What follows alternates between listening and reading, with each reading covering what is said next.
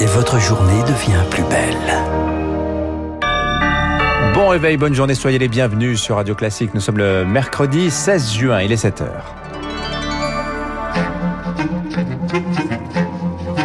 – 6h30, 9h, la matinale de Radio Classique avec Dimitri Pavlenko. À la une ce matin, c'est la France qui gagne à la fin. Les Bleus débutent l'Euro par une victoire précieuse, 1-0 face à l'Allemagne.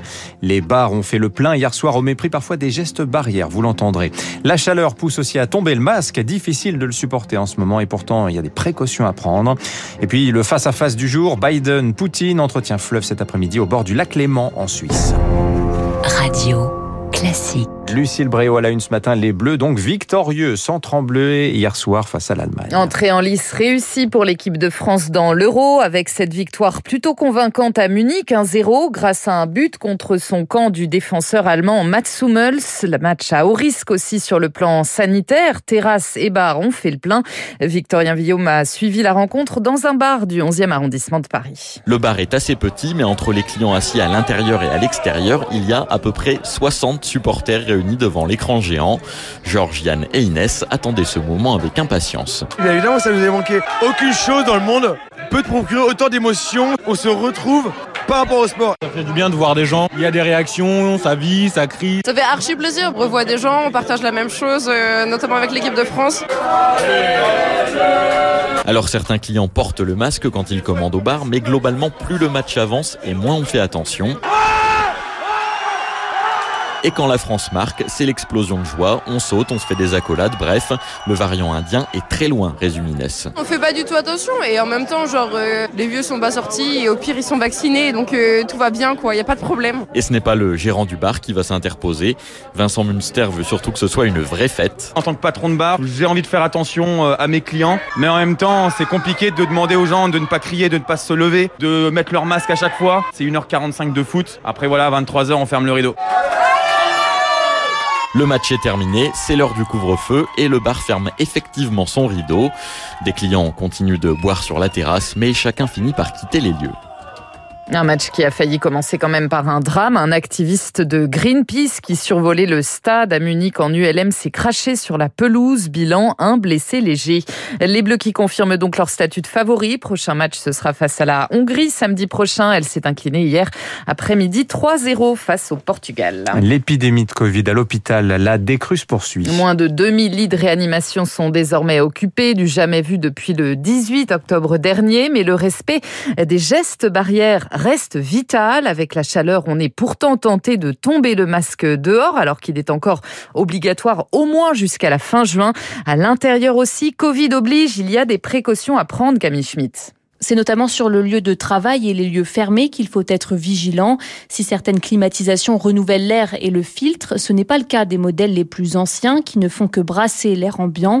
Un système qui présente des risques, explique Jean-Paul Ortiz, président de la Confédération des syndicats médicaux français. Pour euh, la Covid-19, c'est pas bon parce que s'il y a une personne qui est atteinte, bien évidemment, il va y avoir une diffusion du virus et il y a un risque de contamination euh, généralisée. Les ventilateurs sont donc fortement déconseillés et le port du masque nécessaire. Une règle qui s'applique également aux lieux qui reçoivent de jeunes enfants comme les crèches. Sans système de climatisation moderne, deux méthodes pour faire face à la chaleur. Aérer les lieux aux heures les plus matinales afin de faire entrer la fraîcheur et privilégier les jeux d'eau pour réguler la température des plus petits. Vigilance de mise car le variant indien rebaptisé Delta continue de s'étendre. Dans les Landes, 250 cas avérés désormais. Six autres ont été détectés dans un collège d'Evry-Courcouronne dans l'Essonne et 5 dans le quartier du Canal dans la même ville. Pour lutter contre ce variant et accélérer encore la vaccination, le gouvernement assouplit lui le délai entre deux doses de Pfizer et Moderna.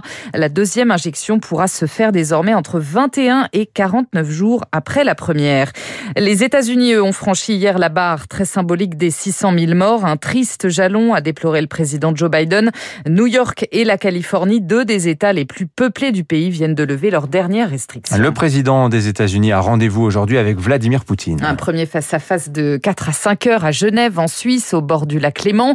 Les sujets de discorde, évidemment, ne manquent pas. Violation des droits de l'homme, sort de l'opposant Alexei Navalny, ou encore les cyberattaques russes, comme l'explique la spécialiste des États-Unis, Nicole Bacharan. Il y a eu les interférences en 2016 dans l'élection américaine, également en 2020, les piratages d'agences publiques américaines, de ministères, contre le pipeline Colonial qui a privé une partie des États-Unis de leurs ressources en électricité pendant quelques jours, contre le plus grand producteur de viande américain. Tout cela, Vladimir Poutine prétend que c'est une espèce de paranoïa américaine et que nous, on ne fait pas des choses pareilles au Kremlin. On sait très bien qu'on fait des choses pareilles au Kremlin, et c'est certainement le point immédiat de nuisance de la Russie à l'égard des États-Unis qui est le plus en pointe. Des propos recueillis par Marc Tédé. Premier échange de tirs hier entre Israël et le Hamas depuis la trêve à Gaza. L'aviation israélienne aurait visé au moins un site au sud de l'enclave palestinienne. Réponse à un lancer de ballons incendiaires vers l'État hébreu quelques heures plus tôt. Le complotiste Rémi Daillé et sa famille ont atterri tôt ce matin à Paris, soupçonné d'être impliqué dans l'enlèvement de la petite Mia en avril. Il, a, il doit être présenté à la justice. Il a été arrêté immédiatement à sa descente de l'avion. La gare de Marseille-Saint-Charles bloquée hier soir plus d'une heure la police, par la police. Elle a dû intervenir dans un TGV en provenance de Nancy. Un homme armé d'une matraque menacé de commettre un acte malveillant. Il est en garde à vue. Et puis ce n'est pas une compétence des régions, mais c'est bien la sécurité qui est au cœur de la campagne pour le scrutin qui a lieu dimanche. Et oui, parce qu'on vote dimanche et le thème domine les débats. Caméra de surveillance, police régionale, les propositions fleurissent. C'est notre focus du jour. Un Français sur deux, figurez-vous, estime que l'insécurité doit être l'enjeu numéro un de ce scrutin. Et ça ne doit rien au hasard pour Charlotte Zin. Elle est spécialiste de la communication politique à Sciences Po Lille.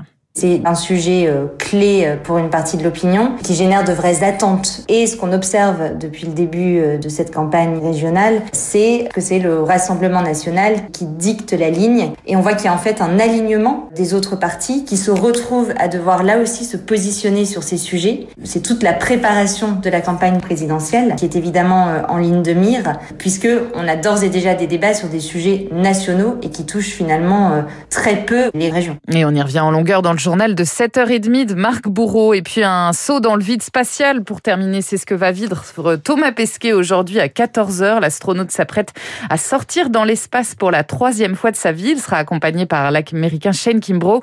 Une sortie de 6, heures, de 6 heures quand même pour installer, figurez-vous, un panneau solaire. Voilà, c'est ses talents de bricoleur que Thomas Pesquet va nous démontrer aujourd'hui.